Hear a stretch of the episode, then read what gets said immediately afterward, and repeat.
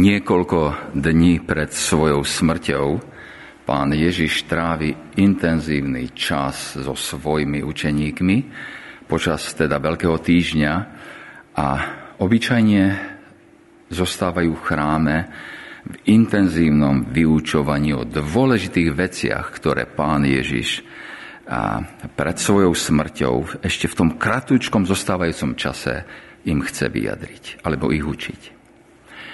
V jednu chvíľu, keď vychádzajú z chrámu, to čítame v 24. kapitole, kapitolu pred našim podobenstvom, a učeníci pristupujú k pánu Ježišovi a tento raz mu chcú ukáza, ukázať alebo poukázať mu na chrámové stavby.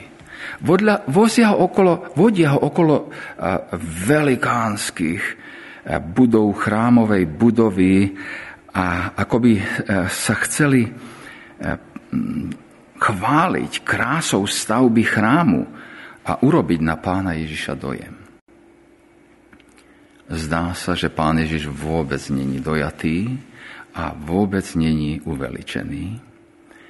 Hoci nečítame nejakú zápornú reakciu pána Ježiša, jednoducho teraz, v tom momente, jeho plány, jeho videnie situácie je úplne iné, ako dívať sa aj na tie najväčšie, najkrajšie eh, budovy chrámo, eh, chrámovej stavby.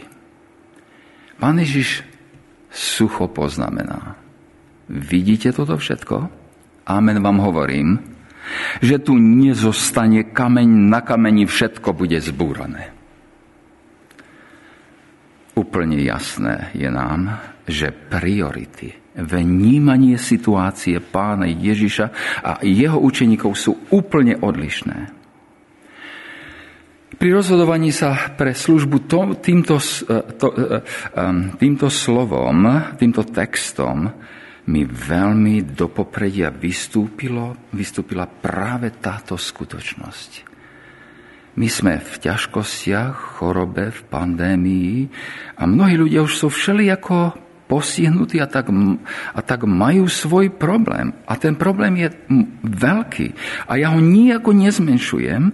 A my sme už o tom počuli a je dôležité, a je dôležité prichádzať ku pánovi. A súčasne v tej situácii, v ktorej sme, je dobré sa započúvať do Ježišových priorít. Do toho, čo v tomto, aj v tomto momente, akokoľvek je, sú pre nás tieto veci dôležité, akokoľvek sa staráme, akokoľvek sme trápení, započúvajme sa do Ježišových priorít aj cez toto podobenstvo. Tá prehliadka chrámu, o ktorej sme hovorili, tu náhle končí a, a učeníci spolu s majstrom odchádzajú na Olivový vrch. Oni sa presunuli vlastne z jedného kopca cez údolie Kedron na, na Oliveckú horu. A tam sa, keď sedia na Olivovom vrchu a dívajú sa na opačnú stranu, dívajú sa na Jeruzalem, na chrám, na chrám opäť ho vedia v celej kráse, vidia v celej kráse, sa, učeníci sa vracajú k majstrovej poznámke o posledných časoch a pýtajú sa ho, povedz nám, kedy sa to stane? A čo bude znamením tvojho príchodu a konca sveta? Oni chcú vedieť, opäť zvláštne však, Pán Ježiš im povie, že tu sa udeje čosi veľkého a oni nechcú vedieť, že čo sa udeje, alebo ako, ale kedy. Zvláštne však. Ježiš odpovedá na túto otázku najprv tým, čo bude znamením jeho druhého príchodu a to znamenie to jeho druhého príchodu sa nachádza v celej 24. kapitoli. Celá kapitola, ktorá predchádza našmu podobenstvu, je vlastne odpovedou, čo bude znamením jeho druhého príchodu a, a tú odpoveď nazývame aj malá apokalypsa. A, a na tú podotázku učeníkov, kedy sa tak stane, že kedy nastane druhý príchod, pán Ježiš odpovedá troma podobenstvami, pričom začína podobenstvom o desiatich pannách. Súčasne ku kontextu a podobenstva patrí, že keď pán Ježiš vysvetľuje to podobenstvo, tak je sám so svojimi učeníkmi a to učenie pána Ježiša je, učení, je učením pre církev. Týka sa to církvy. V prvom rade. A a na, uče- na otázku učeníkov, kedy nastane čas druhého príchodu, pán odpoveda podobenstvom o desiatich pánach a povie. Teraz v krátke urobím sumár. Nech nie je vašou starosťou čas druhého príchodu, ale to, aby ste boli vždycky pripravení. No ale to už predbiehame. Poďme sa teda spoločne pozrieť na, na samotné podobenstvo. Prvne, než začnem, je treba dopredu povedať, že církev v dejinách veľmi debatovala o význame slov a obrazov pána Ježiša z tohoto podobenstva.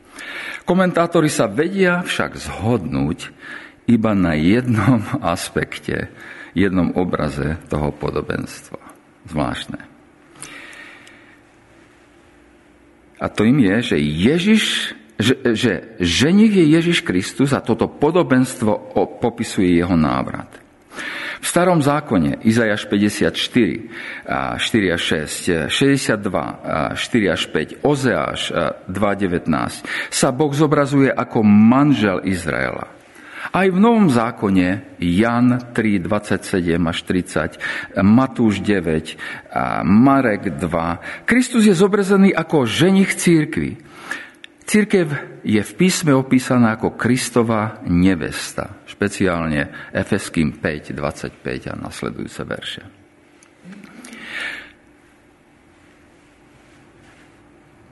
Ktorý príchod Krista predstavuje toto podobenstvo?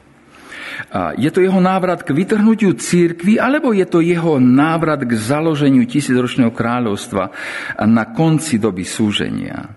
Bez ohľadu na to, o aký návrat sa jedná, Posolstvo podobenstva je relevantné pre obidva príchody pána Ježiša. Historické pozadie nášho, to bol hrubý kontext eh, toho celého. A, a teraz bližšie ešte. Historické poz, po, eh, pozadie nášho podobenstva je známe s dostatočnou istotou. Ide o židovskú svadbu. A židovská svadba prvého storočia normálne začína tak, že ženich s blízkymi priateľmi odchádza z vlastného domu, aby prišiel do domu nevesty, kde sa konali svadobné obrady. A nasledoval pochod svadobčanov po uliciach po západe slnka do domu e, ženicha. Desať panien sú obyčajne družičky, ktoré pomáhajú neveste. A tie družičky očakávajú, že stretnú ženícha, keď vyjde z domu nevesty a zúčastnia sa svadby ako súčasť nevestinho sprievodu.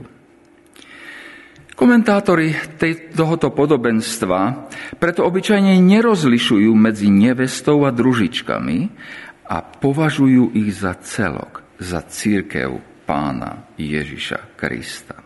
V skutočnosti, keď ste pozorní študenti toho textu, tak vidíte, že nevesta nie je ani nikde osamotne, osamote spomenutá v podobenstve.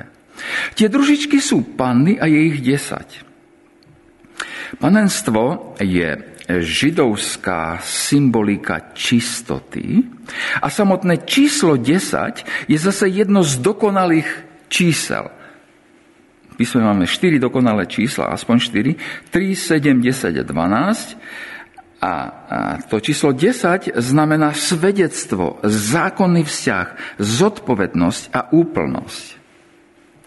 10 panien je teda symbolika pre dokonalú nevestu.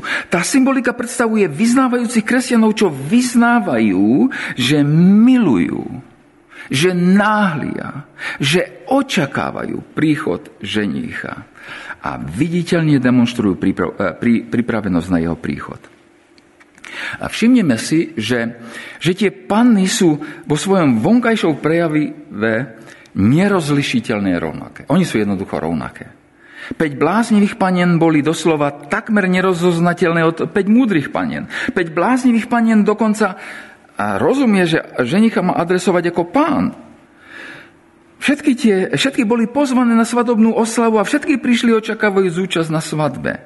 Všetky boli odiaté vo svadobných šatách a mali, všetky mali svoje lampy so sebou. Peť bláznivých panien sa nelíši od piatich múdrych paniem s výnimkou jednej jedinej veci. A to vecov je, že nerozumné si vzali lampy, ale olej si so sebou nezobrali. Vidíme aj, že žiadna z desiatich panien nevedela, kedy dorazí ženich. A všetkých desať spalo keď ich čakanie trvalo dlhšie, ako predpokladali. Nemáme tu 5 bláznivých panien, čo spia, zatiaľ čo 5 múdrych panien, čo bdia pracuje. Všetky spali. A všetky boli prebudení novinkou príchodu ženícha.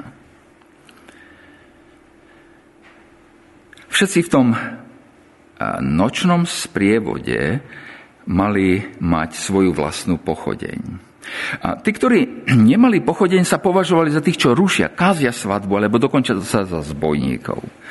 A slávnosti, ktoré mohli trvať niekoľko dní, sa oficiálne začali v dome ženicha v ten večer, potom, čo sprievod dorazil do ženichovho domu. Lampa bola buď malá olejová nádržka s knotom, alebo jednoducho handra, ktorá bola namočená, do, e, do, nasiaknutá do ohňa, do, do oleja na palici. V obidvoch prípadoch to znamenalo z času na čas doplňať olej do lampy, z extra nádobky na olej. A tá lampa pre mnohých komentátorov znamená svedectvo viery kresťana. Ona reprezentuje svedectvo o živej viere. Ako je aj obrazom zvesti kresťanovho života ako mesta nahore ležiaceho, ktoré má svietiť, ktoré, ktoré má byť vidno. A pán to povie takto. Vy ste svetlo sveta. Mesto, ktoré leží na vrchu, sa nedá ukryť. Ani lampu nezažnú a nepostavia pod mericu, ale na svietnik, aby svietila všetkým v dome. Nech tak svieti vaše svetlo pred ľuďom, ľuďmi, aby videli vaše dobré skutky a oslavovali vášho Otca, ktorý je v nebesiach. Celkovým a ľahko viditeľným posolstvom podobenstva je, že Kristus sa vráti v neznámu hodinu a že církev musí, potrebuje byť pripravená.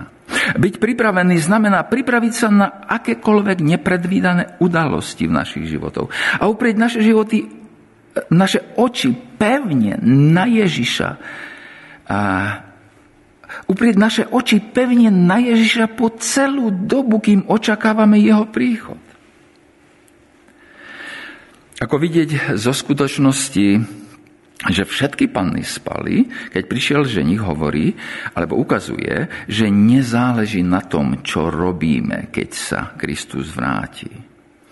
Naviac to, čo budeme robiť práve vtedy, pri, pri Kristovom príchode, nie je ani kritérium rozumnosti, e, znamenajúcej pripravenosť. Môžeme pracovať, jesť, spať, vykonávať voľnočasové aktivity, um, nech je to čokoľvek, potrebujeme to robiť takým spôsobom, aby nám nedošiel olej. Citát z podobenstva. Keď príde ženich, Olej v tých, tých lampách reprezentuje vnútorný zdroj sily pre svedecký život. V našom podobenstve je hlavným kritérium pripravenosti na príchod pánov a kritérium múdrosti či bláznovstva. Dobre, čo predstavuje teda ten olej pripravenosti? Existuje množstvo možných výkladov, a, ktoré sú závislé od toho, do akých detajlov toho podobenstva sme ochotní ísť a pritom tie detaily považovať za významné. A vlastne, ale tu máme e, samozrejme veľký problém v obecnosti pri výkladoch podobenstva a špecificky pri výklade tohoto podobenstva, ktorý spočíva v tom, že, že mnohí vykladači priraďujú každému detailu a, a podobenstva priam mystický význam. A to je cesta k dopracovania sa k výkladom, ktoré môžu mať málo čo spoločné s posolstvom podobenstva. Čas serióznych vykladačov ide cestou hľadania toho, čo v iných podobenstvách znamenala nepripravenosť na svadbu. V tomto prípade potom náš olej je takmer zhodný so svadobným rúchom z podobenstva o svadbe kráľovho syna z Matúša z 22. kapitoly. V tom podobenstve je nebeské kráľovstvo podobné kráľovi, čo vystrojil svadbu svojmu synovi, poslal sluhov, aby zavolali pozvan, po, pozvaných na svadbu, tí však nechceli e, prísť. Kráľ nakoniec rozkáže sluhom, aby išli naraz cesty a, a, a kohokoľvek by tam našli, pozvali na svadbu. Tí sluhovia vyšli na cesty a zhromaždili všetkých, ktorých našli, zlých aj dobrých. Svadobnia na sen sa naplnila hodovníkami. Jedinou podmienkou na tej svadbe bolo mať svadobné rúcho, ktoré bolo poskytnuté kráľom. Keď kráľ vošiel pozrieť na hodovníkom, videl tam človeka, ktorý nebol oblečený do svadobného rúcha. Ten svadobník zjavne nebol pripravený na svadbu. Bol neprípustným rušením svadby a bol vyhodený zo svadby. To svadobné rúcho, a teda aj olej, predstavuje rúcho Božej spravodlivosti, udelované z milosti hriešníkovi, bez ktorého nie je možné byť v Božej prítomnosti. To je jeden možný výklad. Ten druhý, a my ich spojíme. Pre inú časť vykladačov olej na tomto mieste predstavuje Svetého Ducha. Je tak preto, lebo a nepochybne olej v písme predstavuje Svetého Ducha.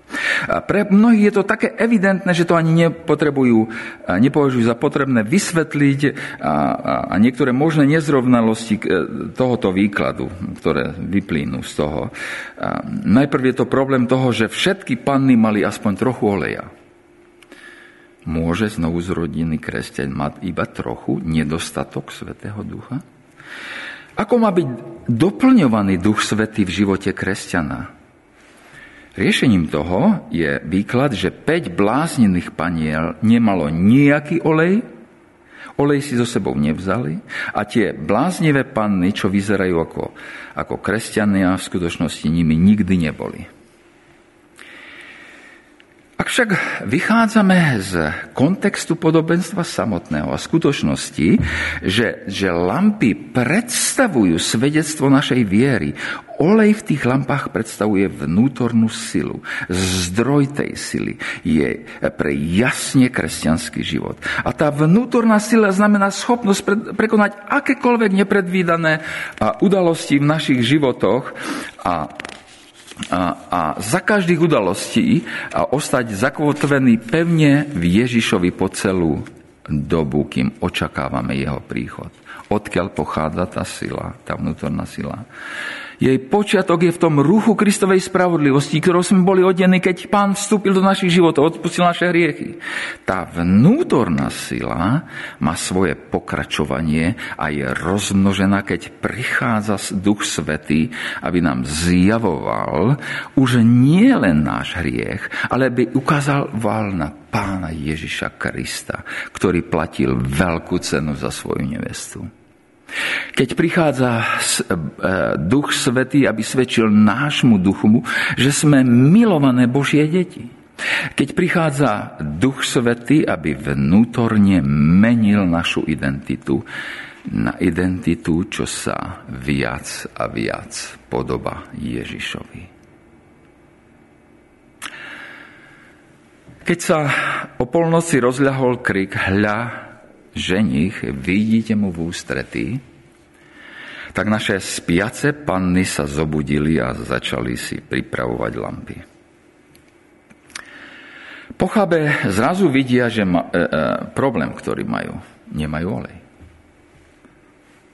To je čo? Až doteraz to nevideli? Zdá sa, že nie. alebo ten svoj problém nepovažovali za problém. Veď všade okolo bude možné si prikúpiť olej, si asi hovorili. Či čo? Preto tie pochábe povedali rozumnej, dajte nám zo svojho oleja, lebo naše lampy hasnú. Dočkali sa však odpovede nie. Aby azda nebolo málo aj nám, aj vám, choďte radšej k predavačom a kúpte si. To je odpoveď, ktorú dostávajú. Wow, z tej odpovede sme prekvapení. Najskôr sme prekvapení a možno, že aj sklamaní, že päť múdrych panien nechce zdieľať svoj olej s hlúpými pannami. Sú kresťania, tak prečo sa nechcú zdieľať s olejom? Nie je to však preto, že päť múdrych panien boli sebecké. Kontext nášho prí, a, a, príbehu a podobenstva alebo v kontexte toho príbehu je, je jasne ten element tej osobnej pripravenosti a, a na, na pánov príchod a pán nám chce vlastne povedať. Osobná pripravenosť na môj príchod sa nedá zdieľať ani preniesť na, in, na niekoho iného. Osobná pripravenosť tvoja a moja osobná pripravenosť na jeho príchod sa je neprenositeľná. Sa nedá preniesť z otca na deti, z manžela na manželku, z církvy na členov církvy. Osobná pripravenosť je vec každého jedného z nás. A verím, že toto je jedna z najdôležitejších myšlienok podobenstva. Tá vnútorná sila, predstavujúca osobnú pripravenosť, sa nedá nejako zdieľať. Veď jej začiatok je v tom rúchu Kristovej spravodlivosti, ktorou sme boli osobne odení, osobne odení, keď Pán vstúpil do našich osobných záležitostí, keď odpustil naše vlastné hriechy. Rovnako osobne je tá sila rozmnožená, keď prichádza Duch Svetý, aby ukazoval na Pána Ježiša. Aby svedčil našmu duchu, že sme milované Božie deti, aby vnútorne menil našu osobnú identitu na identitu Ježišovu. Naše podobenstvo pokračuje tým, že tie pochabé panny si išli kúpiť olej. Medzi tým prišiel ženich a tie, čo boli pripravení, vošli s ním na svadbu a dvere sa zavreli. Čítame. A napokon prišli aj tie ostatné panny a povedali, pane, pane, otvor nám. Dostali však šokujúco tvrdú odpoveď. Ameň, hovorím vám, nepoznám vás.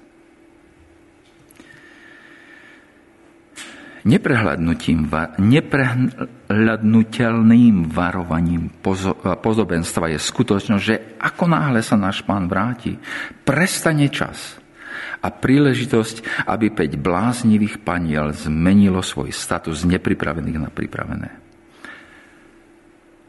Človeče, Boží, existuje bod bez návratu. Príde čas, keď už nič nebude možné zmeniť, keď skončí čas milosti. Pre učeníkov a počúvajúcich toto podobenstvo to bol zrejme šok.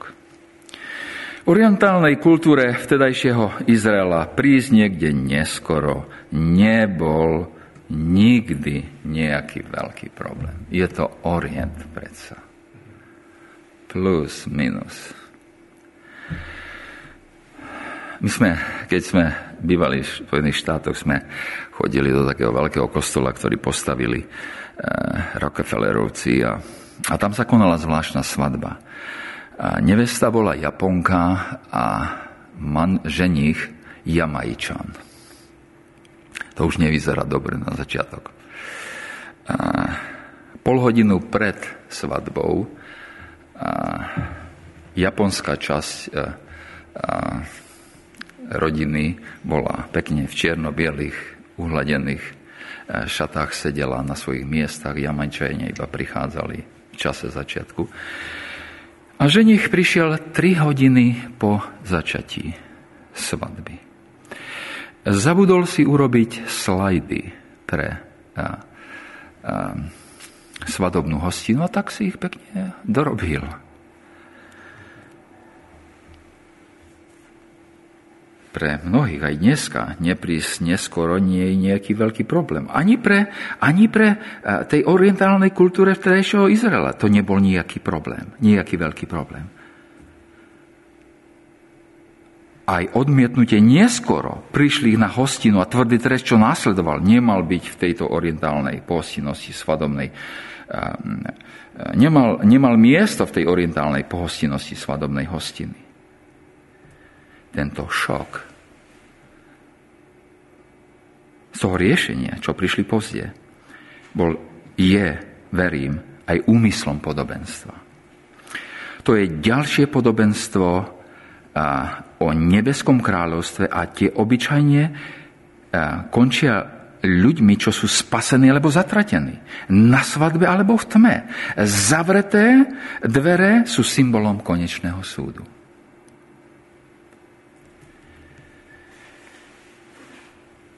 Prečo vlastne ľudsky povedané nie je veľká chyba by mala stať niekoho väčnosť? Bola to malá chyba? Podobenstvo nám však jasne hovorí, že tie bláznivé panny nikdy neboli súčasťou nevestinnej skupiny. Boli zjavne nepripravené, hoci vyzerali navonoka v celku v poriadku. Intelektuálne, sociálne i emočne boli spriaznené so ženichom v skutočnosti ich vnútro nebolo zmenené a zostávali vo tme. Sme na konci nášho podobenstva. Je vôbec evanelium v tomto podobenstve? O Jáno. O Jáno.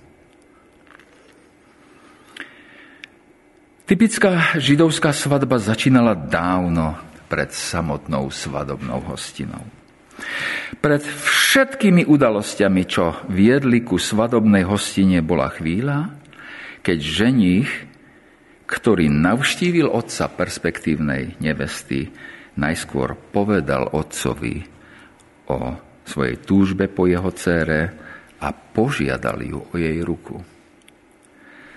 Ak by otec súhlasil, ak, ak otec súhlasil s manželstvom, potom začali vyjednávať cenu, ktorá sa má zaplatiť za budúcu nevestu. A toto je opäť úžasný obraz. To je obraz vyjadrujúci väčší duchovný princíp. Paralelu vidíme v písme, keď čítame a znova a znova vidíme, že Ježiš zaplatil za svoju nevestu, církev, smrťou na kríži. Boli sme kúpení za ohromnú cenu, za veľkú cenu. Čím väčšia je túžba ženicha po neveste, tým vyššia je aj cena, ktorú bude ochotný platiť za ňu. Brada, sestra, sme nevestou Kristovou. Ježiš zaplatil najvyššiu cenu za svoju nevestu na kríži.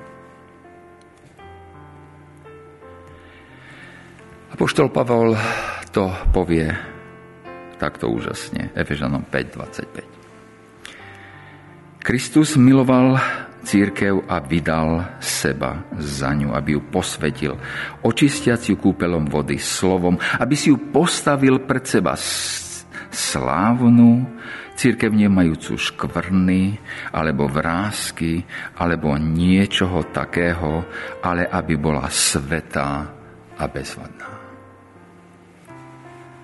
sme kúpení za obrovskú cenu pre úžasného ženicha, pre úžasný cieľ.